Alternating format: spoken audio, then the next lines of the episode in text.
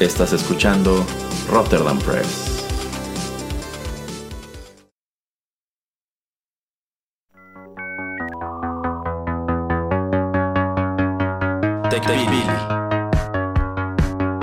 El programa en donde analizamos la tecnología de manera relajada y divertida.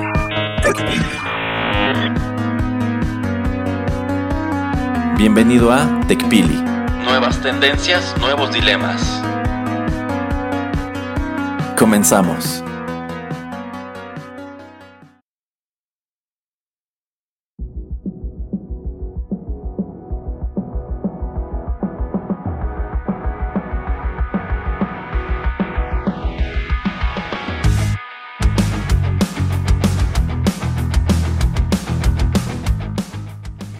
Hola, ¿qué tal amigos? Bienvenidos a la emisión número 92 de TechPili, Nuevas Tendencias, Nuevos Dilemas. Los saluda Juanito Pereira aquí a través de los micrófonos de Rotterdam Press. Y bueno, pues en esta ocasión solamente puro malo he invitado, pero bueno, pues no todas las semanas podemos tener buenas sorpresas, no todas las emisiones podemos tener a gente decente. Así es que pues me queda así, como esa escarcha que ahí luego queda en los trastes. El señor Erasmo. ¿Cómo está, señor Erasmo? Estoy muy bien cuando no se me calumnia, señor Pereira. En cuanto a eso de que no siempre se pueden tener a buenas personas en este programa, bueno, desafortunadamente por su presencia eso, nunca, eso no se ha cumplido desde el episodio 1.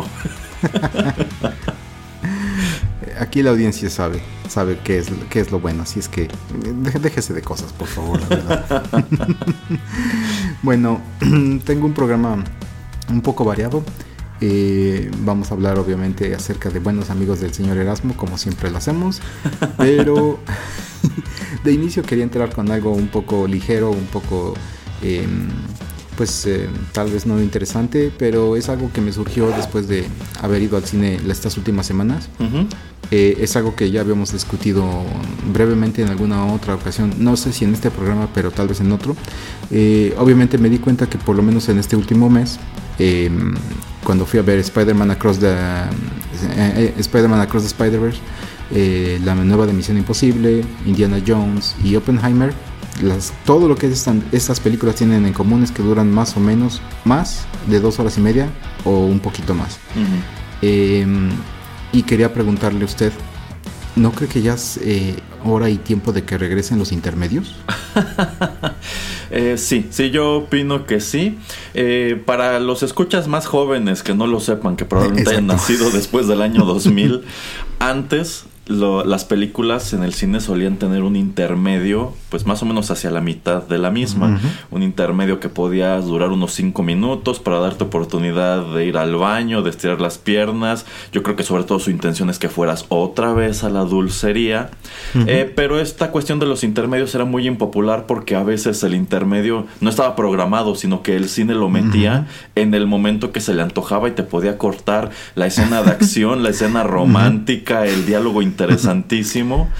Y a veces ese intermedio se podía prolongar si, si, la gente que se había salido de la sala se tardaba, por ejemplo, en la dulcería. Entonces, como al cine le interesaba más vender dulces, pues el, intermedio se prolongaba. Sin embargo, más o menos por allí de los 2000, eh, cadenas como Cinepolis y Cinemex eh, pues desecharon esta práctica y las proyecciones ya eran totalmente continuas como lo son hasta hoy.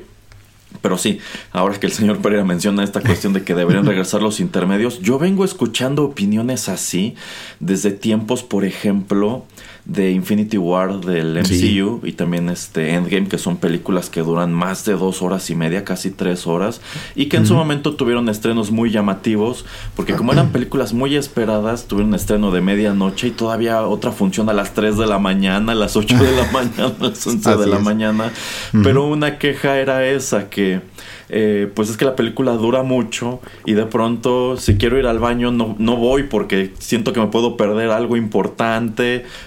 Si quisiera ir a comprar más cosas a la tienda, pero tampoco lo hago porque qué tal este lo mismo qué tal si me pierdo de, algo no incluso pues si tenías la intención de salir corriendo en los créditos al baño pues como ahora hay escena a la mitad de los créditos y escena post créditos ya tampoco puedes. Entonces sí como que suena práctico que regresaran estos intermedios, pero yo, fíjese que si lo hicieran, yo no sería de la opinión de que fuera como antes de que el cine puede cortar la película en el momento que a ellos se les antoje, sino que hubiera quizá una sinergia entre estudio y cine para decidir en dónde vamos a colocar el intermedio. Para no cortar algo importante, nosotros te vamos a decir a ti, cine, en dónde tienes que meterlo. Y quizá incluso dar un aviso al principio de la película. Esta película tiene un corte intermedio, más o menos en este punto de duración, que abarcará 3-5 minutos, ¿no? Este, yo creo que así podrían eh, manejarlo, incluso no necesariamente a la mitad de la película, sino quizá dos terceras partes antes del acto final. Este, bueno, e, e, es, es, como yo lo veo. Yo considero que tomando en cuenta que sí, estas películas, estas grandes superproducciones ya son muy largas y efectivamente son más de dos horas, dos horas y media, casi tres horas que tienes que estar en el cine, pues sería útil tenerlos de vuelta. Eh, sí, eh, hay varios puntos. Em, el primero que quiero eh, retomar es el que usted comenta de la sinergia. Em, sí, yo digo que más que el estudio, yo, le preguntaría al director para que también no hubiera como un gran problema con ellos y decirles, a ver, este, estamos en X región del mundo o en X país están experimentando con meter esto de nuevo para... pues ya vimos, ¿no? Por ejemplo, la nueva película de Barbie de Oppenheimer han roto récords juntas en este verano donde ha habido mucha gente que ha regresado al cine y qué bueno. Em, preguntarles, por ejemplo, al señorito Nolan, oiga, este, en México están estas dos cadenas y quieren meter de nueva cuenta pues un intermedio. Em, ¿En qué momento de la película usted cree que eh, sería lo más correcto? Ya sabemos que usted va tal vez a decir, no, es que como crees, la, la, la, pero pues, a ver, oiga, este, también el cine tiene que recuperar dinero y no sé, de alguna manera que se la pudieran vender o a regañadientas o aunque él no quisiera, así de pues mira, lo vamos a hacer. Mejor, o nos puedes decir dónde o lo metemos nosotros donde nosotros queramos.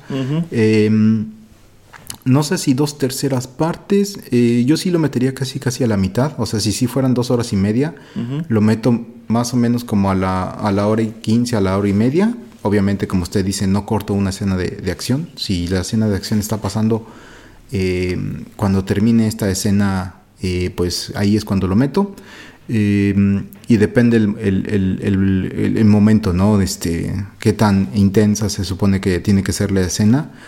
Y ya ve que luego hay algunas escenas de exposición después o donde están explicando los personajes unos a otros, pues algo que acaba de suceder o algún plan que van a realizar posteriormente. Tal vez cuando están explicando qué acaba de suceder o qué plan posterior, ahí después de que acabe esa escena es cuando yo meto eh, nueva, de nueva cuenta este intermedio.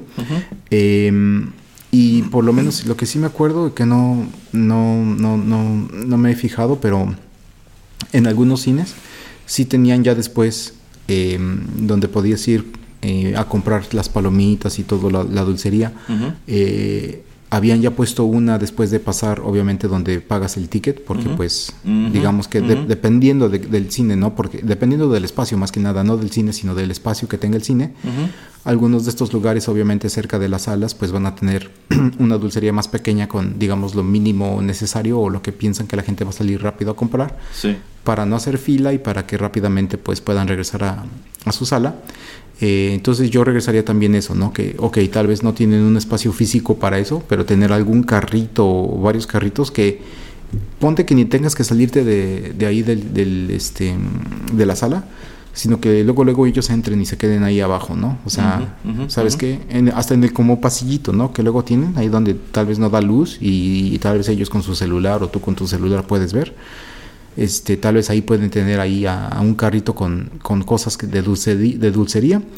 Eh, y otra razón por la cual no veo mal que lo hagan es que pues cuando usted, señor Erasmo, va a, bueno, no es que vaya usted mucho, que yo sepa, pero si va, no sé, a alguna obra de teatro, algún ballet, alguna, este, algún concierto de alguna orquesta sinfónica, etcétera, pues casi todos estos eh, estas eh, exposiciones de arte tienen esos intermedios, ¿no? Entonces yo no entiendo por qué no podemos hacer lo mismo. Y también hasta en los videojuegos, ¿no? Aunque estés en tu casa y aunque sea una sesión en vivo, esa sesión termina. O sea, puedes, no es que la puedes poner pausa, pero en algún, en algún punto termina y antes de que empieces una nueva sesión, puedes tú mismo tomarte pues un descanso. Eh, yo lo vería de varias maneras este, saludables como eso, como usted dice, ¿no? Es que es bueno también para tu vejiga, ¿no? O sea, que en verdad que tengas que ir al baño em, para descansar tus ojos, eh, para que la gente odiosa que está viendo su teléfono no tenga ansia en medio de, la película y saque el teléfono solamente en el intermedio. Y dependiendo de la película, dependiendo de lo larga que sea y lo importante que sea, y también obviamente el horario, pueden ellos decidir, ¿sabes qué? Van a ser 10 minutos, van a ser 15 minutos y listo, ¿no? Y que tal vez este ya ahora que tienen aplicaciones y eso que te manden una pequeña notificación de como en el teatro, ¿no? En lugar de una alarma este general, que te manden una, alarma a tu teléfono en tres minutos se termina el intermedio. Así ya sabes si estás en el baño o si estás haciendo una fila muy larga en la dulcería, pues ya te regresas o tú te decides quedar. Entonces hay varias ideas y también para la gente que en esos intermedios pues más bien eh, cuando termina la película hacen sus reseñas de las películas. Tal vez en el intermedio pueden decir, oye, qué buena está la película y qué bueno está la primera parte y se puso muy intensa y sí se la recomiendo hasta ahora o etcétera, ¿no? Entonces, eh, ese tipo de cosas como que también potenciaría, yo creo, a la gente y, a las personas que tal vez están dudando en ir o no ir, eh, más o menos, pues tener un poquito más de mm, pues de respuesta de gente que está ahí viendo la película de los espectadores para poder hacer una decisión de pues ah sí sabes que sí me late y pues me lanzo hoy de una vez no entonces no tener que esperarte hasta el otro día o hasta 10 11 de la noche que la persona pone la, su reseña como para decir no pues sí sí me lanzo entonces son ese tipo de otras cosas no es lo que estaba yo pensando que hay maneras ahora de innovar. No sé qué piensa usted bueno, yo considero que acaba de tocar un montón de puntos interesantes, empezando por esta cuestión de tener una segunda dulcería o un carrito, una isla, después del punto donde te checan la entrada. Efectivamente, Cinépolis trató de incursionar en estas prácticas, pero tuvieron que descontinuarlas. Yo considero que quizá en primer lugar porque era difícil de controlar. Yo recuerdo que en algunas sucursales, antes de entrar a la sala, había un carrito que tenía lo que usted dice, lo básico, tenía allí unas cuantas, este, eh, eh, tenía palomitas, tenía este chocolates, gomitas, ese tipo de cosas. Lo único que no tenía obviamente eran bebidas. Y allí mismo te lo cobraba eh, pues un, un empleado. pero supongo, y bueno, la, la, idea era esa, que si necesitaba salir por algo, fueras allí y no hasta la dulcería principal. Supongo que el problema allí es que tenías, bueno, esto motivaba que gente estuviera entrando y saliendo de la sala y a veces a ti como espectador es algo que te molesta, sobre todo si es alguien que está en tu misma fila y que va a estar pase y pase, entonces es latoso y esta facilidad pues está motivando, está motivando esto. Otra, pues es por supuesto el ruido de que van a abrir la puerta y quizá hasta terminas escuchando lo que están hablando el vendedor y esta persona, ¿no? Este, entonces, pues yo llegado a cierto punto dejé de ver estos carritos. Para colmo también me tocó ver que el carrito estuviera como tal dentro de la sala.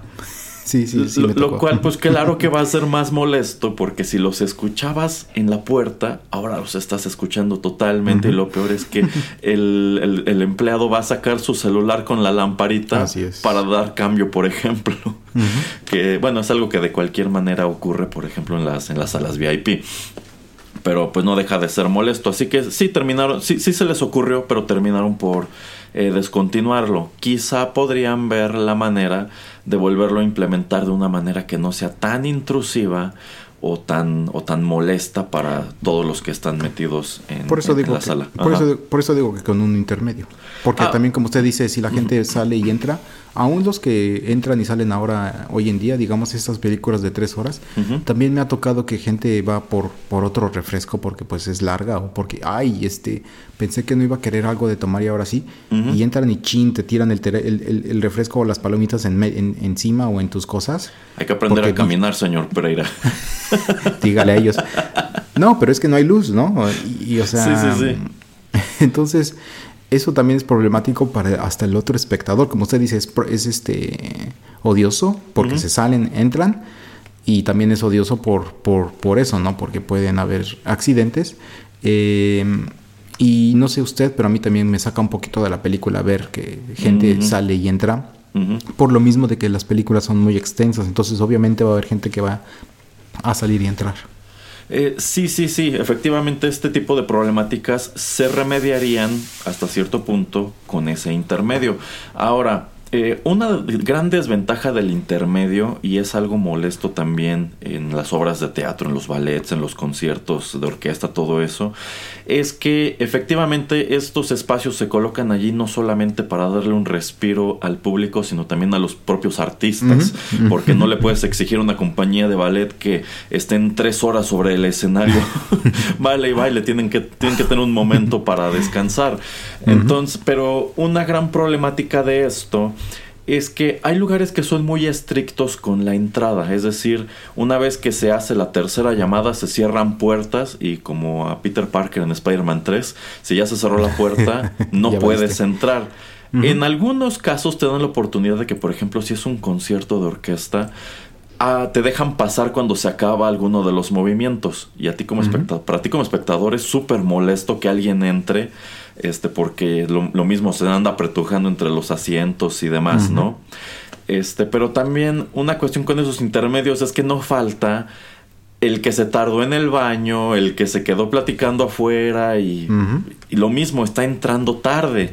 Entonces son situaciones que tienen que prever que van a darse. O sea, si, si están dando cinco minutos de intermedio para que vayas al baño, no va a faltar el que dice, pues yo me tomo siete y pues a lo mejor no me interesa tanto la película y pues sin ningún problema voy a entrar cuando ya volvió a empezar. Ahora, eso me recuerda que eh, hace unos años Cinepolis tuvo un evento especial que fue una especie de maratón de Junji Ito, de los cortos animados de Junji Ito. Y fue un evento que duró aproximadamente 4 o 5 horas. Y tuvo, y tuvo dos intermedios. Pero lo que me gustó de esta experiencia es que esos intermedios estaban anunciados y lo que te dejaban en la pantalla durante el intermedio, en lugar de apagar el proyector, proyectaban como tal una cuenta regresiva de cuánto faltaba para que volviera a empezar. Ah, está bien. Eso podría funcionar, pero como usted dice, sí tendría que ser algo coordinado entre director, entre estudio y entre cine.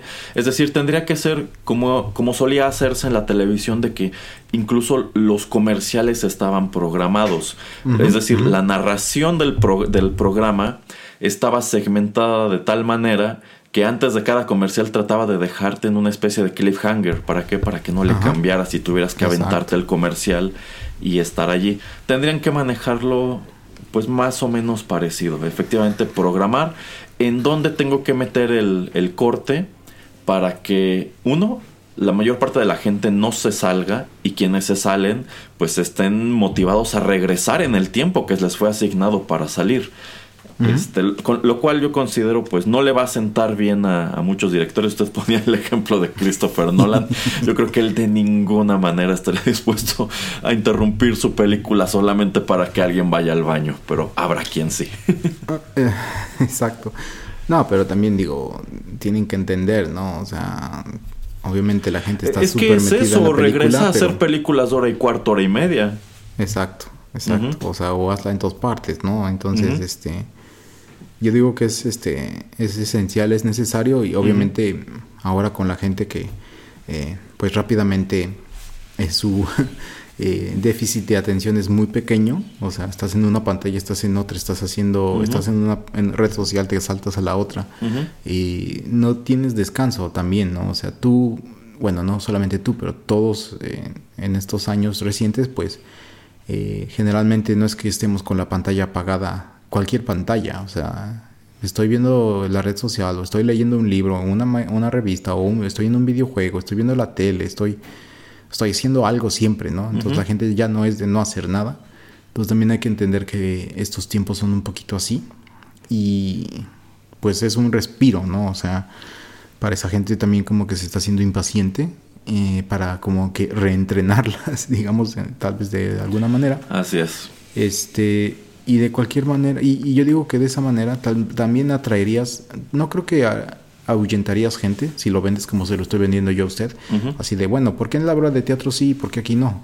o sea, más bien la gente esa que no puede estar quieta es eso de, ah, bueno, pues sabes qué, si quiero este, ir ahora porque hay un intermedio y tal vez, no sé, ya hay, ya hay menos gente que fuma, pero ponte que cerca de ahí en alguna salida puedas ir hasta fumar o una salita de esas que tiene de estos eh, extractores de aire, yo qué sé, ¿no? O sea, puedes, como, le, como yo le digo a usted, puede innovar de varias maneras siendo cine y, y también eso lo voy a comentar porque, pues bueno, ahora el siguiente tema que, hablemos de lo de la huelga de actores eh, y ese gran hueco que se está generando y se va a generar yo creo que en uno o dos años acerca del tiempo donde no va a haber cosas nuevas, pues es que es el tiempo de tratar de innovar, la verdad, porque vas a tener que estar metiendo otra vez como cuando terminó la pandemia vas a tener que meter otra vez Jurassic Park y vas a tener que meter Terminator y todas las películas que, que eran clásicas porque pues nadie iba. Sí, Este, pues yo creo que es la, es, este, va a ser como el momento de tener que ver de qué manera eh, este repunte que ha tenido el cine y la taquilla, eh, pues no dejar que caiga otra vez. Sí, sí, eh, ahora que usted está poniendo sobre la mesa esta cuestión de la huelga de actores que se están solidarizando con los escritores que ya llevan un buen rato en huelga también, pues parece que viene a complicar muchísimo la escena en una industria que de cualquier manera se estaba complicando por la manera en que ha crecido la oferta, por la cantidad de empresas que están interesadas en un pedazo de ese pastel. Este, y bueno, efectivamente, ahora que se, se están poniendo en huelga estos dos gremios, pues ya se dieron un número de anuncios relacionados con algunos eventos cinematográficos que estaban previstos para este año o incluso para 2024 y que se van a postergar. Ejemplo, pues ya mencionó usted Across the Spider-Verse, cuya secuela Beyond the Spider-Verse estaba prevista para 2024. Sony ya anunció que derivado de la, de la huelga de escritores y de actores, pues van a postergarla indefinidamente porque quiero suponer no la tenían terminada.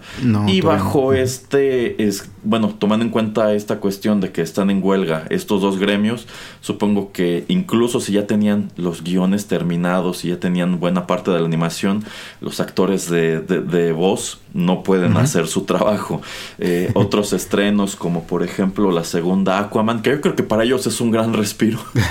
Estaba previsto su estreno para noviembre, creo que ya lo empujaron para 2024. Creo que también Blue Beetle ya se fue para 2024. Un montón de cosas como que están diciendo efectivamente aviéntalas. ¿Por qué? Porque eh, la verdad es que están metidos en un tremendo aprieto y las demandas que están teniendo estos dos sindicatos, yo creo que son, son, son, demandas que los estudios, incluso si quisieran en este momento, no pueden darles, porque están teniendo una gran cantidad de problemas, como el hecho y yo creo que también es un tema muy interesante por su propia cuenta, el hecho de que están colocando en el cine este verano un número de películas muy costosas y muy largas, muchas de las cuales no están generando dinero, sino que en el mejor de los casos están saliendo tablas y en la mayoría de los casos están perdiendo dinero.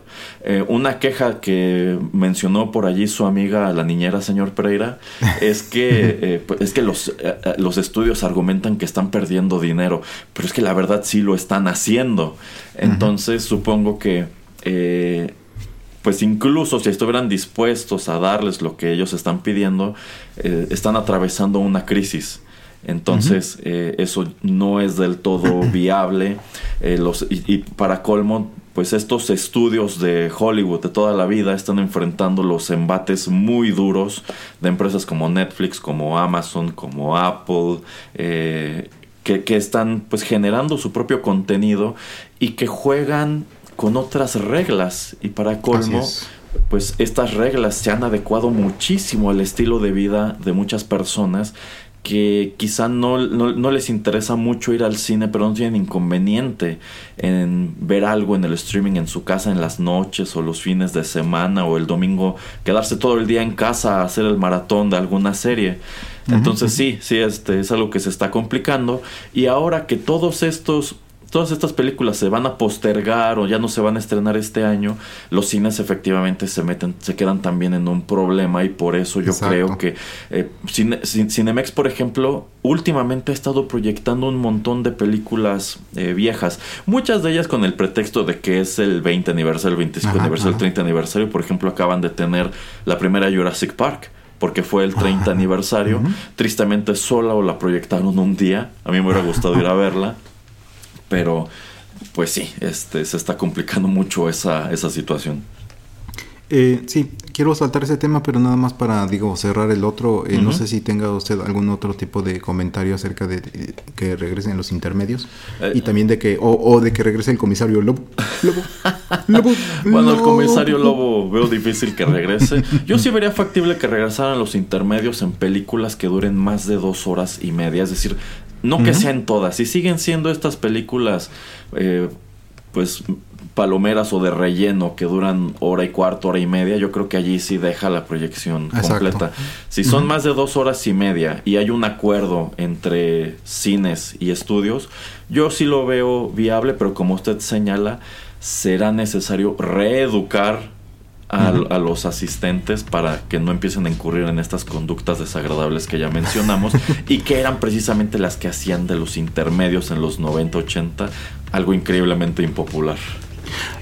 Exacto, pero también digamos que ahora em, las personas que se eh, podían quejar, pues lo que no tenían y que tenemos ahora, pues son los teléfonos, ¿no? Entonces, eh, digamos que también eso te, te, puede dar un poquito de entretenimiento si eres de esas personas impacientes, entonces digamos que hay maneras, ¿no? Sí, sí, sí. Em, bueno, en fin, eh, y, bueno, entonces ya saltando un poquito a lo otro, pero bueno, le digo que era interesante, ¿no? Y también por lo de que son muchas películas em, que tienen eh, en este verano, pues, este, que son bastante largas. Como usted comenta, por ejemplo, eh, Misión Imposible eh, costó muchísimo dinero y eso que es la parte 1 no ha generado tanto dinero como ellos querían como la, la, película anterior. Y también la de Indiana Jones también costó muchísimo dinero y también no ha generado todo como pues ellos hubieran querido pero bueno ya Indiana Jones es algo muy diferente que Misión Imposible porque digamos que Misión Imposible sí ha ido a la alza por mucho, mucho tiempo y digamos que Indiana Jones lo hubieran dejado este, en los 80 donde tenía que quedarse. Pero creo que ya ahora ya entendieron y ya dijeron, ok, no vamos a seguir esta serie de ninguna, de ninguna manera, ni con un cast femenino, ni con un eh, cast masculino, no lo vamos a hacer como James Bond, etcétera. Que digo, yo lo haría como James Bond, o sea, sería que fuera alguien diferente, que se llamara Indiana Jones y no importa que fuera atemporal pero bueno, esa es otra historia. Eh, yo digo que este problema que tienen los estudios contra los, los sindicatos de actores y los de escritores, como usted dice, sí, los estudios, eh, las casas productoras y estas inmensas compañías que están detrás de ellas tienen grandes problemas, pero también son grandes problemas que ellos también se han puesto la, la soga al cuello. Así es. Como usted comenta, ¿no? O sea, estas películas que cuestan muchísimo dinero cuando en verdad a veces no necesitan costar tanto. Eh, The Flash también se me olvida que también costó mucho y, no generó tanto. Eh, pero también estoy viendo que, por ejemplo, eh, la película más exitosa del año que, fue la de Mario Bros. generó más de 1.300 millones de, de dólares. y Illumination em, fue comprada por Universal. Universal es parte de NBC. NBC em, tiene su propia aplicación de, streaming que se llama Peacock, que creo que ni en México está, creo que solamente por ahora está en Estados Unidos. Así es. Esa, simplemente esa aplicación este año les va a perder 3 mil millones de dólares. o sea, todo el dinero y, la, y el éxito que fue Mario es nada comparado con, con el dinero que están este, despilfarrando. Y se me va el nombre del hermano de James Gunn. Estaba viendo. Ah, Sean Gunn. ah, Sean. Sean. Estaba viéndolo en una entrevista en, en, Estados Unidos, en, algún noticiero. Em, donde él decía: Bueno, es que también ellos están poniendo la soga al cuello. O sea, ¿por qué nadie les dijo que todos ellos tienen que tener su propio servicio de streaming? exacto. Nadie les dijo que tienen que hacer películas eh, súper costosas. Nadie les dijo que tienen que tratar de poner tantísimo este dinero en, en, efectos especiales, etcétera, y, quieren culparnos a nosotros, quieren meter esto de la inteligencia artificial, quieren hacer muchas cosas cuando ellos mismos no saben cómo eh, pues administrar y llevar sus negocios, ¿no? O sea, yo no soy el CEO de, de Universal o de NBC y no me pagan los millones, aunque, aunque en general la empresa esté perdiendo muchísimo dinero, pero ellos, ah, pero ellos, ah, si quieren que me paguen el, salario mínimo o que me paguen casi poquito o que me paguen injustamente por trabajo que yo estoy haciendo. Y obviamente pues son razones que tienen que yo creo que sí tienen alguna, que mucha razón este, los dos sindicatos. Sí, sí. Pero empezando por ese punto, señor Erasmo, se están poniendo la soga al cuello innecesariamente y ya lo habíamos discutido como hace un par de, episodios. Eh, sí, efectivamente, yo estoy 100% de acuerdo con lo que comentó este Sean Gunn en esta entrevista de que no era necesario que todos tuvieran un servicio de streaming. Eh, ya nos hemos quejado de que son demasiados y, y yo creo que la gran mayoría no estamos dispuestos a contratar todos. Quizá tenemos los importantes o los que parecen más atractivos, eh, pero eh, yo considero que ah, como estábamos en tiempos de Netflix, en donde solamente era Netflix y todas las demás empresas lo que hacían era venderles la licencia de ciertos contenidos y de esta manera eh, Netflix atraía suscriptores y generaba una derrama para todos los que decidían colocar allí sus propiedades, yo creo que así estábamos bien. El problema es que efectivamente se empezaron a poner muy ambiciosos y por ejemplo tenemos el caso de Amazon que dijo, si Netflix está generando una gran cantidad de dinero con este esquema de negocio, yo no estoy dispuesto a quedarme con una migaja de lo que me dé Netflix. Yo quiero competirle directamente a Netflix. Es exactamente la misma mentalidad de Disney, la misma mentalidad de Apple, la misma mentalidad de, de, NBC y de etcétera, etcétera. Y estamos metidos en este escenario en donde hay una guerra de streaming, en donde hay una gran cantidad de, de, de, contenidos que te están ofreciendo, muchos de los cuales quizá sí quisieras ver, pero por estar en servicios que no quieres contratar nada más por eso, pues prefieres perderte, prefieres pasarlos por alto. Entonces, cuán, cuán, buena haya sido la película de Mario, por ejemplo, eh, y cuánto dinero haya, haya generado, pues la verdad es que yo no estoy dispuesto a contratar este servicio solamente para volver a verla. Y menos aún cuando para colmo también la estás ofreciendo a la renta en Prime y en YouTube, que al menos aquí en México se puede acceder a ella de este modo. Entonces, pues digamos que allí estás matando por completo el propósito de tu servicio de, streaming. Y si tú como NBC tienes un montón de contenido audiovisual que quieres colocar en el Internet para que alguien lo consuma, pues yo creo que efectivamente tomaste la decisión equivocada. Y lo que debiste hacer fue quizás hacer una alianza con Prime y decirle, ¿sabes qué? Voy a hacerte el canal de NBC Plus al interior de Prime y pues quienes tengan la suscripción quizá que te den un dólar extra, dos dólares extra y de esta manera tengan acceso no solamente a todo el contenido de Prime, sino también a todo el contenido de NBC, que es algo a lo que Prime le ha estado apostando, al menos aquí en México, de que puedes contratar allí, creo que hasta VIX, que es el servicio de, Televisa, y no tienes que pagarlo completo, sino que nada más pagas un proporcional extra a tu suscripción de, de Prime. Yo creo que hubiese sido más inteligente que estas empresas le apostaran a ese tipo de esquema, a que se aventaran a generar todo el servicio de, streaming y se encontraron precisamente en esta situación lamentable. Yo no tenía idea de que NBC estuviera perdiendo tanto dinero con, con Peacock, que efectivamente no está disponible en, en México. Este, pero pues sí, es, es, donde ves, efectivamente, creo que la taquilla de Mario fue un ejercicio en la futilidad porque incluso pone en riesgo el futuro de una potencial secuela. ¿Por qué? Pues porque no sabemos si el estudio va a seguir existiendo en uno o dos años. Este, entonces sí, sí, como él dice, se han puesto la soga al cuello. Es que, por ejemplo, yo no veo cuál es la necesidad de que todas las películas ya quieran durar más de dos horas y media. No. Podemos ver este una Indiana Jones, una Sirenita, una película de estas de Pixar este, o de DreamWorks y dices, es que estas son historias que pudiste haber contado sin ningún problema en, tu en tus típicos 90 minutos, 100 minutos.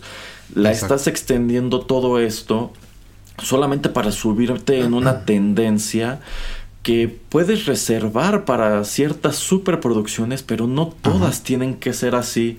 Y por esto estás elevando tu presupuesto de unas maneras ridículas que, bueno, hablando de presupuestos, de pronto allí encuentras algo totalmente incongruente. ¿Cómo es posible que Misión Imposible haya sido más barata que Indiana Jones? Cuando Misión Imposible están haciendo dos películas de manera simultánea y, para colmo tienes también unos resultados de taquilla totalmente incongruentes y pues un, un gran blockbuster de verano como Oppenheimer cuesta una tercera parte que estas dos. Entonces, ¿qué, quiere decir? Es que quiere decir que tienes trabajando en tus producciones a gente que quizá no sabe administrar el dinero y les está soltando estos altísimos presupuestos eh, que quizá no necesitaban después de todo y eso está dificultando muchísimo el retorno porque al momento que estamos grabando este programa creo que Indiana Jones más o menos ya recuperó su presupuesto. Creo que Misión Imposible ya lo rebasó pero quizá por publicidad todavía no es suficiente para generar una, una ganancia. Y pues por ahí tenemos otras películas de las que quizá no se esperaba tanto pero como no fueron tan caras esas sí están generando una, una utilidad. Entonces eh, pues efectivamente están metidos en, un, en lo que parece ser un círculo vicioso al cual yo no le veo más salida que algunos de estos servicios de streaming como Peacock, por ejemplo, empiecen a desaparecer. Es decir, que la industria pues se empieza a contraer y encuentren maneras de dejar de sangrar billetes como lo están haciendo ahora, ¿no, señor Pereira? Es que, como le digo, no, es muy tonto y ya discutíamos eso, eh, la estrategia de Sony, eh, que es la mejor, ¿no? O sea, yo no me voy a meter a estas tonterías. Yo produzco y a mí nada más, este, véngame el dinero, ¿no? como usted dice, hay muchas maneras, todavía gente que compra eh, estas películas en formato físico, muy pocas obviamente, pero lo hay. Este, también la voy a vender digital en varios lugares, o sea, yo no tengo ni mi propia tienda, o sea, yo le digo Amazon, YouTube, véndela, eh, réntala y también la, la, licencia, ¿quién me va a pagar más por tenerla en exclusiva? No sé, seis meses, un año, a ver, dame. Y ya después de los seis meses el año, eh, pues los que me den X cantidad al año la pueden tener y no se las voy a dar en exclusiva. Si la quieres en exclusiva te va a costar X cantidad, ¿no? Y listo, o sea, ponte a siéntate y ponte a contar tu dinero. O sea, ya no tienes que esperar a que sea un super hit la película en, en, cine. O sea, obviamente te esperas que sea buena, pero con que recuperes la inversión y ya después todas las ganancias lo generas de, de esa manera en ese mercado secundario, ¿no? Em, que es por eso lo que, lo que se queja su amiga la niñera y otra gente de, bueno, pues es que me estás diciendo que toda esta gente quiere aventar tanto dinero a estas, estas plataformas y no tienen el dinero para pagarnos a nosotros. Y ya para saltar, digamos, entonces a, lo que viene siendo lo de los actores y los problemas que usted eh, también ya comentaba, pues es que una cosa era los escritores que ya no podían modificar el guion eh, y tenían que grabarse las cosas, los programas de televisión, este, también las películas, pues como lo que estaba, lo que estaba ya escrito y otra cosa es los actores, que ahí sí ya le pones en la torre a cualquier producción que no esté hecha, que esté hecha solamente en Estados Unidos. Obviamente hay muchas películas, eh, por ejemplo, que se realizan, muchas de Star Wars ya se realizaban en, en, Inglaterra, según yo. Entonces esas como que digamos no les pega porque tienen que eh, afiliarse a un sindicato, al sindicato ahí de Inglaterra, eh, la gente que quiere trabajar. Y también programas como Game of Thrones, que pues todo se graba también afuera de, de Estados Unidos, también no les afecta. Pero pues y como usted ya también comentaba, obviamente muchos servicios de streaming van a seguir comprando y poniendo eh, programas de otros países, que ese es como la salirse por la tangente. Pero el que haya una huelga de actores significa que todo se va a retrasar y ahora sí que va a ser un efecto dominó. Y la verdad parece que a nadie le interesa tratar de resolver esto. Em, y los estudios y los ejecutivos parece que sí quieren arrastrar esto lo más que se pueda hasta que los actores ya este, pues se den por vencidos y digan, ¿sabes qué? Sí, utiliza la inteligencia artificial, escanea este, mi faceta, mi, puedes utilizar la manera en que yo hablo, puedes utilizar la manera en que yo eh, entrego una actuación y puedes copiarla este, como tú quieras. Pues no, o sea, también entienden que eso no, no es a donde quieren ir. Eh, y no veo que vaya a ser más barato hacerlo de esa manera que el estar pagándole a, a una persona este, pues lo que debe ser, ¿no? Eh, sí, sí, eh, es, es, muy, es una situación muy complicada. Por allí se señaló muchísimo a Bob Iger, que es el CEO de Disney, que pues sí hizo por ahí unos comentarios muy desafortunados de que como que al parecer su estrategia era que se prolongara la huelga hasta que ah, no tuvieran más remedio que torcer su brazo y ceder a sus, a sus exigencias.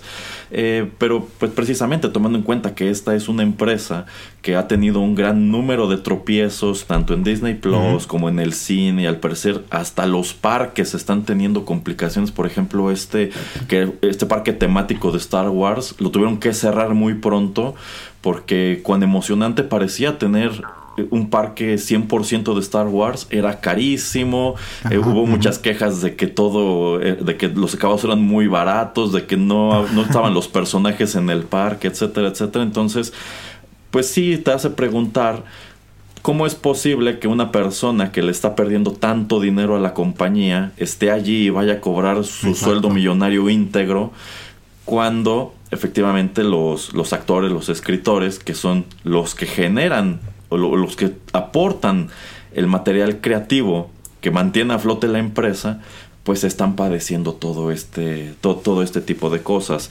Ahora, eh, si efectivamente lo que quieren los estudios es ya empezar a ahorrarse este talento, pues yo les diría que vuelvan a ver esta famosísima película, bueno, no tan famosa película con Al Pacino de Simón. ¿Y, ¿Y por qué no pues crean eso, crean un actor o una actriz 100% virtual, que es lo que quería hacer en su momento Square con The Spirits Within, y es una celebridad más. O sea, no vamos a escanear a Tom Cruise, no vamos a escanear a Harrison Ford, no vamos a escanear a nadie. Vamos a generar pues un personaje totalmente nuevo y lo vamos a tratar de explotar y vamos a ver si tiene eh, aceptación con el, con el público o en su defecto si es una idea equivocada. O sea, ya lo platicamos antes, a lo mejor esta tendencia de la inteligencia artificial es solamente eso, es una tendencia igual que el exceso de CGI en los 90 y después de un rato todos nos hartamos y decimos no, yo quiero que mis películas sean con actores eh, humanos porque no me convence, no me gusta, me siento defraudado, creo que no tiene méritos, qué sé yo. Entonces, habrá que ver cómo evoluciona. A mí lo único que se me ocurre es que van a tener que encontrar ese punto medio en donde puedan incorporar ciertas herramientas de inteligencia artificial aquí. Me es muy fácil entender por qué lo ven como una amenaza. Precisamente anoche estábamos platicando de cómics y cómo pues allí hay, hay una inteligencia artificial muy popular en Instagram que hace personajes de cómics y piensas es que todas estas imágenes de altísima calidad y muy llamativas, muy atractivas, no vas a hacer el cómic con esto, pero estas, todas estas imágenes son tus portadas o tus portadas variantes. Y pues si yo fuera un ilustrador que trabaja para alguna de estas empresas como Marvel o DC, pues sí me sentiría amenazado, porque si a mí me toma una semana hacer el arte para una portada variante, eh, y esta aplicación puede generarla en cinco minutos y puede hacer pues un trabajo con mi misma calidad o incluso con más calidad que la que yo puedo dar, pues claro que voy a sentirme amenazado. Digo, y, o sea, pongámoslo em, e, en un ejemplo real, ¿no? O sea, lo que yo le compartía, que también es noticia desde hace como unos 3, 4 meses cuando sale el primer episodio de...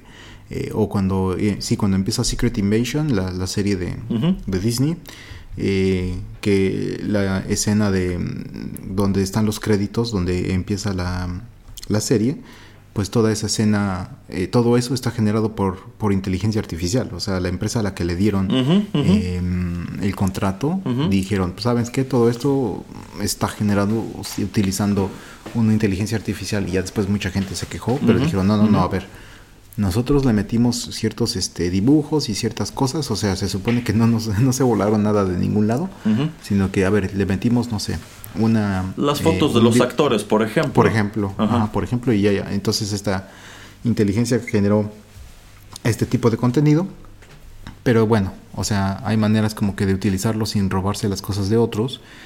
Em, yo no sé, o sea, yo lo veo más como eh, usted dice, va a llegar un momento en que nos vamos a hartar de que nos están tratando de dar pan con lo mismo y vamos a tratar de, obviamente, tener pues eh, cosas que sean nuevas y refrescantes, o sea, eh, y también prácticas, porque, por ejemplo, o sea, Misión Imposible sí es la película, creo, 7 de la serie. Ok, pero esos son efectos prácticos y son este actuaciones donde el señor Cruz casi casi se está matando en cada una de estas este, eh, escenas de acción. Esa es una parte. Y la otra es que las dos películas más exitosas que parece que van a ser del verano, eh, Barbie y también Oppenheimer, todo es, todo es práctico. o, sea, La, o, la mayoría de las cosas son efectos prácticos. Entonces eso también te, te, quiere decir que una, no tienes por qué estar este, utilizando o haciendo el refrito de la película que fue famosa en los noventas. Ajá y, o sea, puedes utilizar como cosas nuevas. Obviamente Barbie no es nuevo, pero es algo que nadie ha hecho, nadie nunca había hecho una película de esto. Y hasta la de Mario, ¿no? Que bueno, ya había una película, pero nueva visión y otra vez fue exitoso. Y pues digo, el señorito Nolan que siempre tiene cosas originales. Entonces digamos que ahí es donde tienen que darse cuenta los ejecutivos de, ¿sabes qué? Es que la gente ve lo que está buscando la gente. O sea, le estamos aventando Indiana Jones 5 con un Harrison Ford ya de 80 años y nadie está yendo y están haciendo estas este otro par de películas eh, que nadie nunca antes había hecho y ve, nos comieron el mandado súper rapidísimo y nos rebasaron y ya nadie habla de nosotros, o sea, abramos los ojos también, ¿no? Efectivamente, efectivamente, yo creo que también es un síntoma de que sí ya se siente un hartazgo de estos remakes, de las recuelas, de las legacy sequels y todas esas cosas que han probado ser ejercicios desastrosos porque incluso abiertamente han venido a romper con las fanaticadas de estas franquicias o han venido a tomar decisiones pues que no han sido bien recibidas con, estos personajes o con estas propiedades. Eh, y también yo creo que es asomar al hecho de que nosotros como público sí apreciamos una película hecha, digamos, a la antigüita, una película en donde pues eh, en el caso de Oppenheimer me están recreando la explosión de manera práctica. Eh, es, muy evidente que se hizo de manera práctica porque no hay una gran toma de esta nube de hongo, por ejemplo.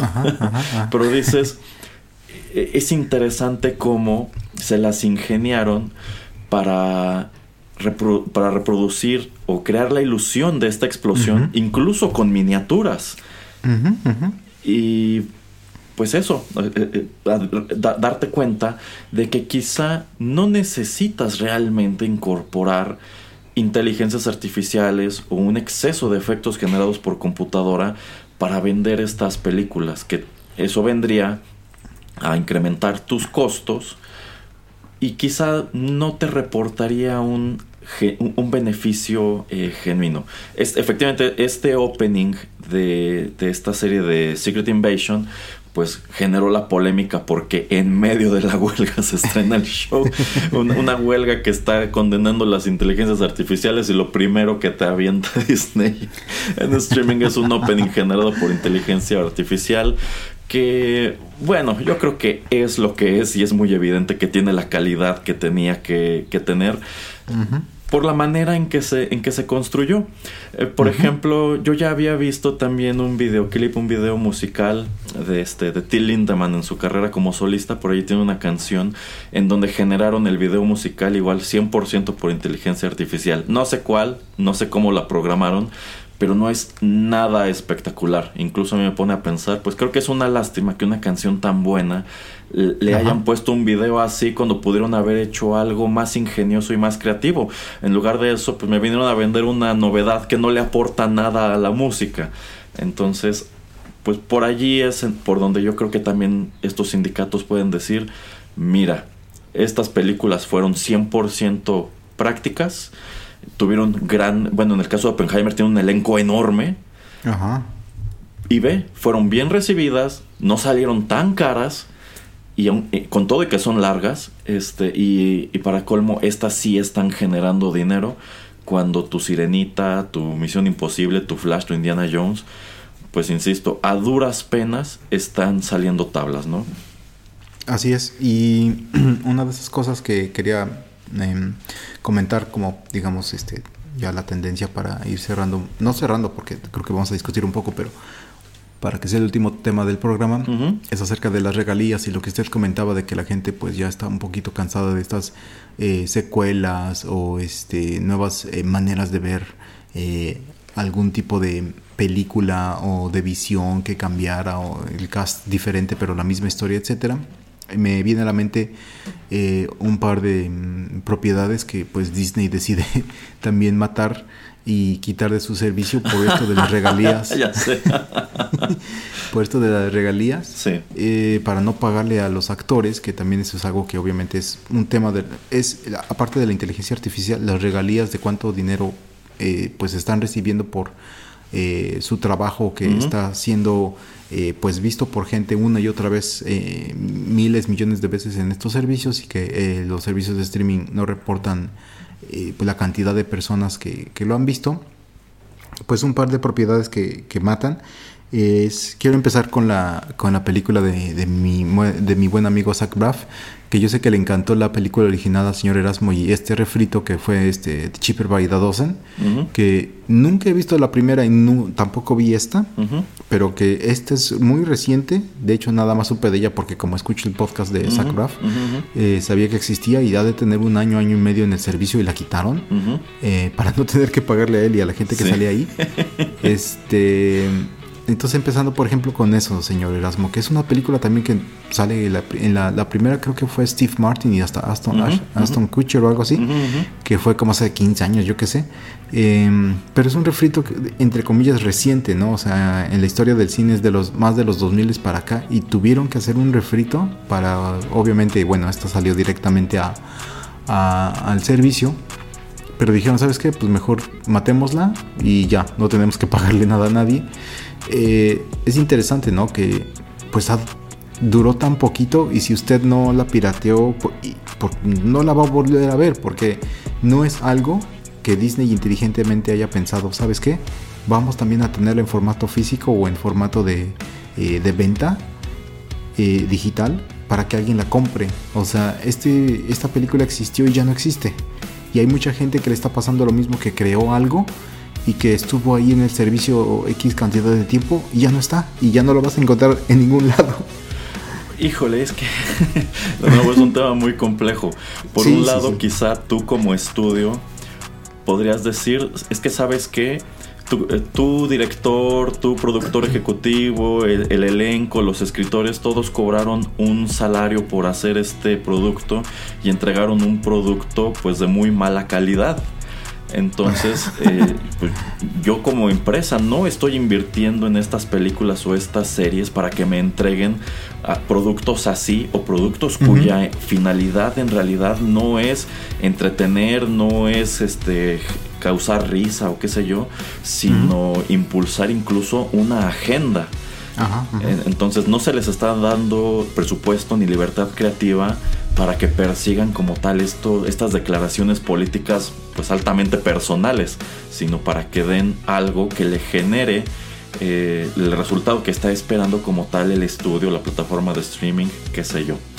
Pero por otro lado, también si se supone que estamos jugando bajo las reglas de que yo voy a generar esto para que tú lo coloques en tu plataforma de streaming y conforme se vaya repitiendo, conforme más gente venga a verlo, tú me vas a dar un, residual por el guion, por la actuación, por lo que sea, bueno, pues se supone que es lo que pactamos. Eh, en dónde o, por, por, qué yo, bueno, yo sentiría como creativo que me están haciendo trampa. Bueno, pues no, no gustó y para ahorrarme la posibilidad de que en algún momento alguien por error venga y lo vea, sencillamente lo voy a quitar. No va a estar disponible. Ya no más. exacto. Eh, que bueno, no es tan novedoso realmente. También en los 80, en los 90, cuando una película era desastrosa, sencillamente no le daban home release o lo postergaban para que ni siquiera llegara a Blockbuster, sino que llegara directo a las a los cajones de remate de algunas tiendas como Walmart o, Target y así también minimizar el impacto de tener que estarle dando más dinero a esta gente por un producto, por un, pues por un producto que no tuvo calidad, no gustó, no se vendió, qué sé yo. Eh, pero por otro lado, yo creo que también el estudio, si decidió jugar por estas reglas, yo creo que el estudio también debería asumir las consecuencias Mm, de quizá no haber prestado atención suficiente a lo que estaban haciendo estos creativos con lo que se les dio. Y, Sí. y a fin de cuentas, a ver, yo como estudio me estoy quejando de que, por ejemplo, esta película Sackcraft es malísima. Pero si de verdad es tan mala y si de verdad este es un producto deficiente, pues quizá no debería preocuparme tanto porque quiere decir que nadie va a venir a verlo de nuevo. Si a fin de cuentas ya se corrió la voz de que es un producto malísimo, la semana Ajá. de su estreno lo vieron quienes lo iban a ver y posterior a eso, insisto, solamente quienes caigan por error aquí van a darle clic en, en, en play. Eh, que bueno, me lleva a otro caso que precisamente se hizo viral en estas semanas, que es el caso de uno de los escritores de She-Hulk, quien eh, pues eh, ventiló en su Twitter la queja de que por haber trabajado como escritor en este show de Disney Plus, solamente recibió como residuales como 200 dólares, una cosa así, pues argumentando que con 200 dólares no le alcanzaba pues prácticamente para nada. Eh, pero yo creo que allí también, bueno, hay- esa es la muestra de lo que estoy diciendo. Ok, eh, She-Hulk fue un show muy divisivo, y el cual, si somos honestos, mucha gente nada más vio por este fenómeno reciente de hate watch. Nada más lo estás viendo para odiarlo, para enojarte, para poder ir a, a YouTube, a tus redes sociales a decir qué tan malo es. Ajá, ajá. Entonces, tomando en cuenta que fue un show así de impopular, yo no veo por qué te sorprende que no, es, que, que no estén viéndolo más personas o que nadie lo haya vuelto a ver. Porque Exacto. pues yo creo que muchos de estos que fueron a hacer el Hate Watch en su vida van a volver a darle play. Nada No. más lo hicieron por morbo. Y allí quizá quien deberías condenar es al estudio que le dio a la creadora o a la directora la libertad de hacer, de hacer esto, de subirse a ese tren de vas a hacer un show malo y que haga enojar a los fans nada más para que vengan a verlo para eso, para, para odiarlo, ¿no? Entonces digamos que allí se cumple la premisa de, pues, ¿por qué te preocupa dejarlo si a fin de cuentas nadie lo va a ver? Y de esta manera les vas a dejar claro, pues, ¿qué quieres que te diga? Ahí está tu cheque, salió así de poquito porque hiciste un mal trabajo. Nadie quiere ver esto, nadie quiere volver a ver esto. Pero, eh, pues sí entiendo que de parte de las empresas sí es una mala movida. Sencillamente lo quito y me ahorro dinero. Sí, sí, sí, efectivamente, pero también tenemos ideas que tal vez no son este eh, estos eh, estas series nuevas de Marvel después de veintitantas películas y Ujú. una estrategia que están tratando de llevar como para pues mantener viva esta marca y todos estos superhéroes que ya también habíamos comentado que pues tal vez es punto eh, es hora de que le pongan punto final a, a todas estas fases lleguen a las seis y se acabó y empiecen algo nuevo eh, pero luego hay iniciativas de, bueno, ¿qué le gustó a la gente eh, hace algunos años? ¿De qué somos dueños? ¿Y qué podemos eh, realizar que sea fresco o que sea derivado de ese producto? Y bueno, pues es algo que yo sé que cuando lo quitaron del aire usted eh, refutó y se enojó y todo.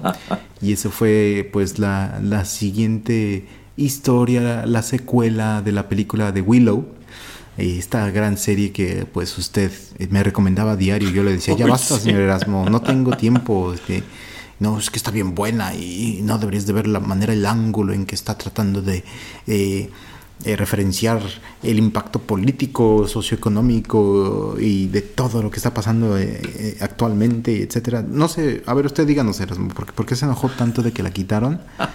Y en verdad Willow este, ha, ha destruido o está llevando a la, a la ruina a Disney Plus. Bueno, lo primero que quiero comentar es que cuando hicimos el programa de Warwick Davis, algo que señalamos es que pues Willow era como que esa gran película de Lucasfilms pues olvidada y que pues parecía tener el potencial de convertirse en otra franquicia como si lo hizo Star Wars, como si lo hizo. Indiana Jones, pues se nos hizo raro que no tuviera también su propia eh, serie de películas de alta fantasía ambientadas en el universo de Willow. Y precisamente por haberlo comentado en ese programa, De vinieron hecho. de Disney Plus a escucharlo y dijeron, pues claro, si compramos Lucasfilm, Lucasfilm no nada más es Star Wars e Indiana Exacto. Jones, también tiene Willow. Y debo decir que a mí sí me entusiasmó cuando anunciaron que iban a retomar esto porque dije, yo creo que es darse cuenta de que sí era algo que tenía potencial para generarle una secuela, incluso sin que estuviera centrada como tal en los personajes de Val Kilmer y demás. Al ser, al ser Willow, pues claro que sí tienes que tener a Willow, tienes, sí tienes que tener este, a Warwick Davis. Pero cuando se estrenó, me di cuenta de que era pues totalmente un, despropósito porque eso, eso no es Willow, eso es ah, otra cosa totalmente distinta que tiene a Warwick Davis en el, en el personaje de Willow. Y está haciendo de cuenta como que es la continuación X años después de la historia de la película. Y pues no, la verdad es, es algo lamentable y pues claro que fue una serie increíblemente odiada y a mí me dio muchísima risa, tengo que admitir. Cuando hicieron el anuncio de que ya terminando cierto mes iban a quitarla de Disney Plus, así que en el remoto caso de que quisieras verla, aprovecharas este para hacerlo, lo cual yo creo que absolutamente nadie hizo. Pero de nuevo, yo creo que incluso si no la quitabas, quedaba exactamente igual. Nadie iba a ver eso más allá de hacerlo por Hate Watch. Y, en definitiva yo creo que no iba a ver toda la serie. Así como en su momento muchos nada más vimos el primero o quizá el segundo episodio de Rings of Power, pues es que es, exactamente eso. O sea, vas y ves el primer episodio de esta nueva serie de Willow, ves que es una reverenda porquería y no, no vas a seguirlo viendo a menos que seas un masoquista. Entonces ya le diste dinero a esta gente por el primer episodio, pero los, los, otros digamos que allí se van a quedar volando nada más y digamos que van a estar, este, pues digamos van a llevar este, la penitencia de lo que hicieron dejándolo allí. Entonces, insisto, lo quitaste nada más para, en el remoto caso de que alguien venga a verlo, no tener que desembolsar más dinero pero a fin de cuentas es que insisto, nadie iba a verlo este, de todos modos. Yo, este, pero quiero pensar que algunas de estas cosas, de alguna manera y tal vez con el acuerdo del estudio, yo creo que pequeña o grande, eh, alguna anualidad tenían que haber pagado ah, como para tenerla en, la plataforma.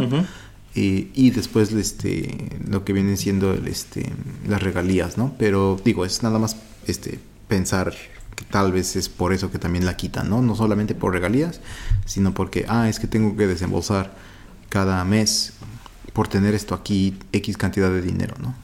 Eh, sí, sí, también es probable que eh, al cumplirse un año del estreno tengas que volver a soltar dinero para los productores y quizá para el director, quizá para el elenco principal y de esta manera se están eh, pues ahorrando se están ahorrando eso. Pero pues parece ser una tendencia que incluso viene en crecimiento. O sea antes lo que hacía Netflix era quitar shows que no eran suyos no eran de la casa y que le salían que eran licencias que le salían muy caras como precisamente la de Scrubs que es una serie que quitan y ponen en Estados Unidos como la de Seinfeld como las de otras cosas que han sido eh, muy populares pero pues ahora en realidad son las mismas empresas las que están quitando sus propios contenidos para hacer esto. Por ejemplo, Disney Plus también. Bueno, yo, yo ni siquiera sabía que los hermanos Doffer iban a hacer una película de ciencia ficción para Disney.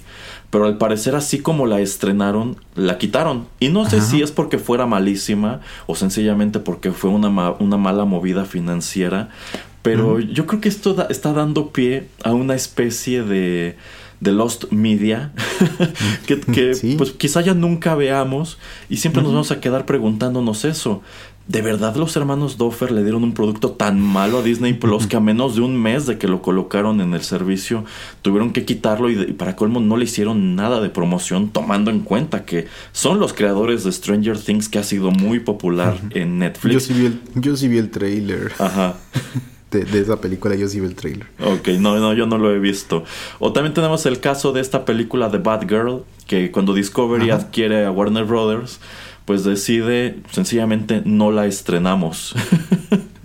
y de nuevo, yo creo que pues se, se, convierte en eso, se convierte en Lost Media y a lo mejor en 30 años o en 10 alguien la va a filtrar y que crees ya vas a poder ver en, en Cuevana o en alguno de estos lugares esa película de Batgirl que nunca se estrenó o va a correr como leyenda urbana, ¿no? Así de, es que en la película ocurría esto, aparecía esto, etcétera, etcétera, qué sé yo, pero todo parece indicar que esta es una tendencia que viene en crecimiento y pues es parte de lo que está indignando a estos gremios de escritores y de actores. Así exactamente, pero nuevamente es lo que estábamos diciendo, ¿no? Que una gran culpa es de las casas productoras y de este tipo de pues este corporaciones que le dan luz verde pues a productos sin supervisarlos sin eh, saber exactamente qué es lo que eh, pues están haciendo. Eh, y también lo vemos no como por ejemplo que este tipo de errores pueden surgir cuando pues anuncias con bombo y platillo que va a haber episodios 7, 8 y 9 de Star Wars y a ver, dices, ok, ok, vamos a hacerlo, pero vamos a tener una historia coherente de las 7, 8 y 9, vamos a hacer que todo este, concuerde, vamos a tratar de ver de que si yo quiero sacar historias este, paralelas eh, en película o en serie eh, que tengan sentido, o sea, vamos a crear bien, vamos a estructurar bien y no, o sea, es así de, pues, a ver, JJ Abrams, de buena suerte con la número 7 y de ahí pues vemos este cómo le hacemos, pero pues total la gente va a venir y pues no, o sea, yo creo que esos ejecutivos tienen que ser menos déspotas eh, en todos sentidos, ¿no? O sea, no dar por sentado que la gente va a ir a ver sus películas o sus series y también no dar por sentado eh, pues que los actores y que los escritores, como usted dice, vayan a dar su brazo a torcer simplemente porque pues eso es lo que ellos este, realizan, ¿no? Que es, es, algo que les gusta hacer, como pues es este séptimo arte, ¿no? Entonces, no sé, es, es, algo difícil, pero yo siento que aquí la culpa más grande la tienen estas corporaciones y la gente que las está manejando. Sí, claro que sí. O sea, yo creo que en cualquier otra empresa, si yo estuviera perdiendo 3 mil millones de dólares, pues lo primero que haría el consejo directivo es despedirme como CEO, porque quiere decir que no estoy tomando buenas decisiones y estoy poniendo en riesgo el negocio del mismo modo que después de toda esta serie de desastres que ha tenido Disney en parques, en streaming, en el cine y por todas partes, pues cualquiera pensaría es que Bob Iger tendría que ser despedido y no tendrían que haberle garantizado este su sueldo de quién sabe cuántos millones de dólares por todo lo que resta de este año y creo que todavía parte de 2024 tiene que estar allí. Este, entonces es incongruente, ¿por qué? porque lo que estamos viendo es que estos estudios tienen a las personas equivocadas en puestos clave.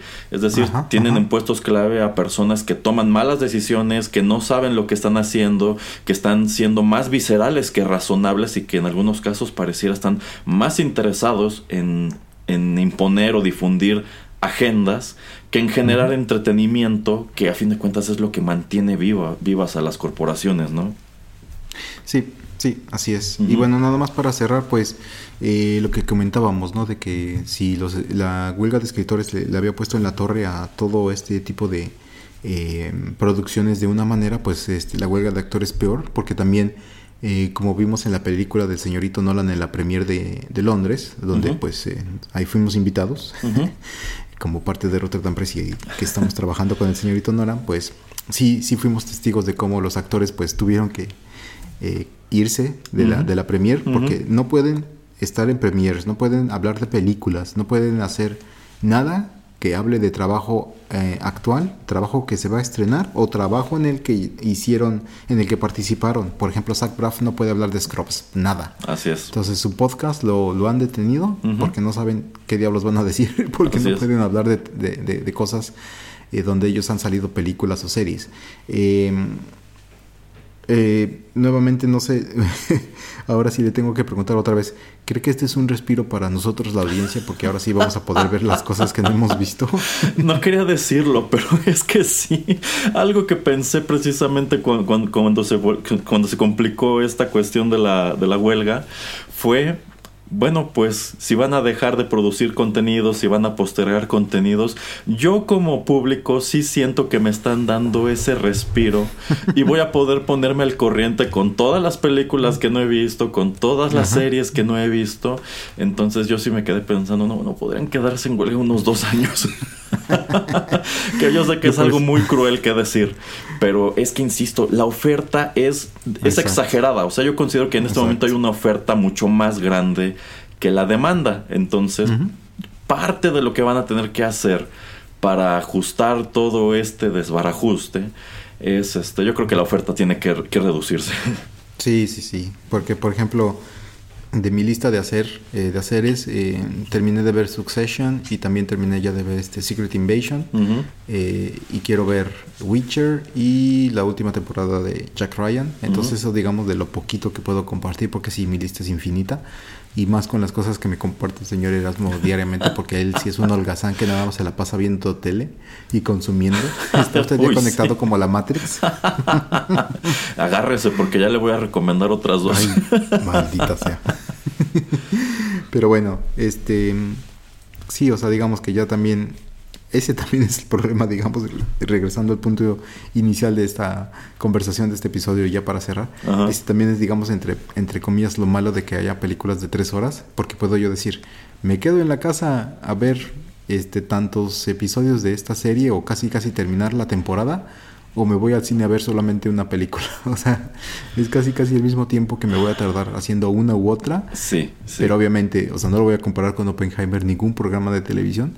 Pero si fuera algún bodrio diferente que yo dijera, o sea, si en verdad voy a irme tres horas a meterme al cine a ver esta tontería, o voy a tratar de ver algo que esté con buenas reseñas en la tele, o sea, ¿por qué me voy a ir a meter al cine? Entonces también es eso de, eh, pues, tener que entregar buenos productos de calidad en todos lugares como para atraer a las audiencias.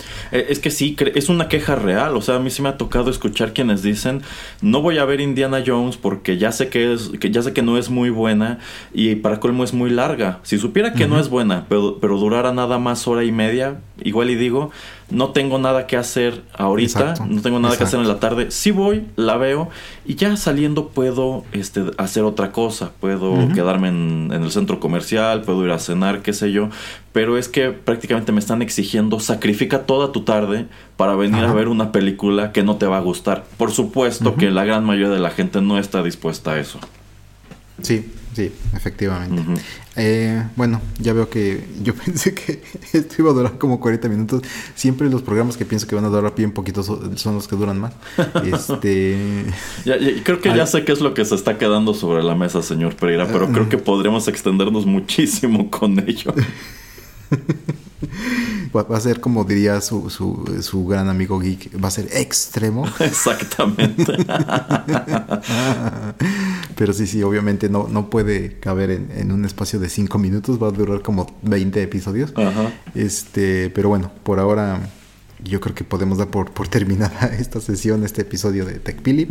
Eh, ¿O tiene algún otro comentario acerca de la huelga o acerca de los intermedios? Eh, bueno, sí, sí, en definitiva creo que podremos comentar más cosas sobre las huelgas y todos los fenómenos que se están dando en torno a ellas, pero creo que por ahora ha sido suficiente. Si, si conforme esto vaya evolucionando, estoy seguro, seguro que podremos decir más cosas.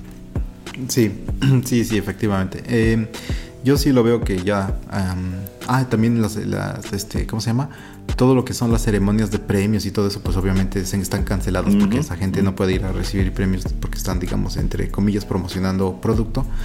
Eh, yo digo que a finales, o sea, en diciembre, en Navidad se estrenan muchas cosas. Yo digo que a partir de ahí vamos a ir a un declive impresionante acerca de contenido. Eh, como usted dice, ya están empujando muchas cosas para los próximos años porque pues obviamente muchas cosas están deteniendo, las producciones han sido detenidas. Em, pues obviamente hablaremos de cómo evoluciona todo, pero pues yo creo que esto va a volver a pegar va a volver a pegarle a los cines y yo creo que vamos a no sé, a tener que revisitar o a pensar otra vez eh, la importancia de los servicios de streaming porque pues es donde la gente pues va a tener que quedarse para ver digamos cosas entre nuevas o cosas que ya vieron pero pues que les gusta porque pues en el cine simplemente van hasta poner cosas que están en un servicio de streaming o que usted puede rentar eh, en YouTube por ejemplo por 50 pesos en Amazon también ¿no? entonces así de ¿para qué voy al cine? me quedo en la casa eh, me gasto lo mismo en rentarla y se acabó ¿no? entonces más problemas pero pues por eso y aquí estamos, ¿no? Y por eso creo que también ha durado tanto el programa. sí, sí, sí, como bien señala la cortinilla de entrada de este programa, son nuevas tendencias y conllevan nuevos dilemas. Así es. Muy bien. No olviden que estamos en muchos lugares. Nuestra casa soundcloud.com. También en Spotify. En las aplicaciones Android, Apple. Eh, si se suscriben o si nos siguen, pues todos los nuevos contenidos les llegan una notificación. Y si también lo tienen, pues eh, se bajan hasta algunas directamente y automáticamente para que puedan estar escuchándonos a todas horas. Eh, en Amazon Music todavía no estamos. El señor Erasmo pues está tratando ahí de tener una conversación una charla, una entrevista con el señor Jeff Bezos, pero pues no, no le dan, no le dan horario, así es que a ver cuándo. pero por lo demás, quédense aquí con los contenidos de Rotterdam Press. Los saluda el señor Erasmo y el señor Juanito Pereira. Hasta la próxima.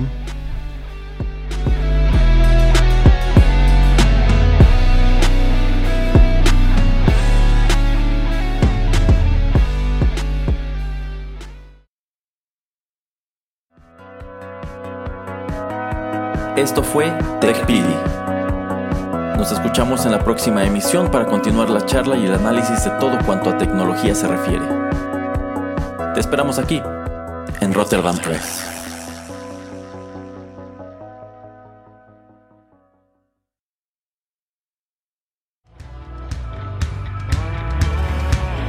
Estás escuchando Rotterdam Press.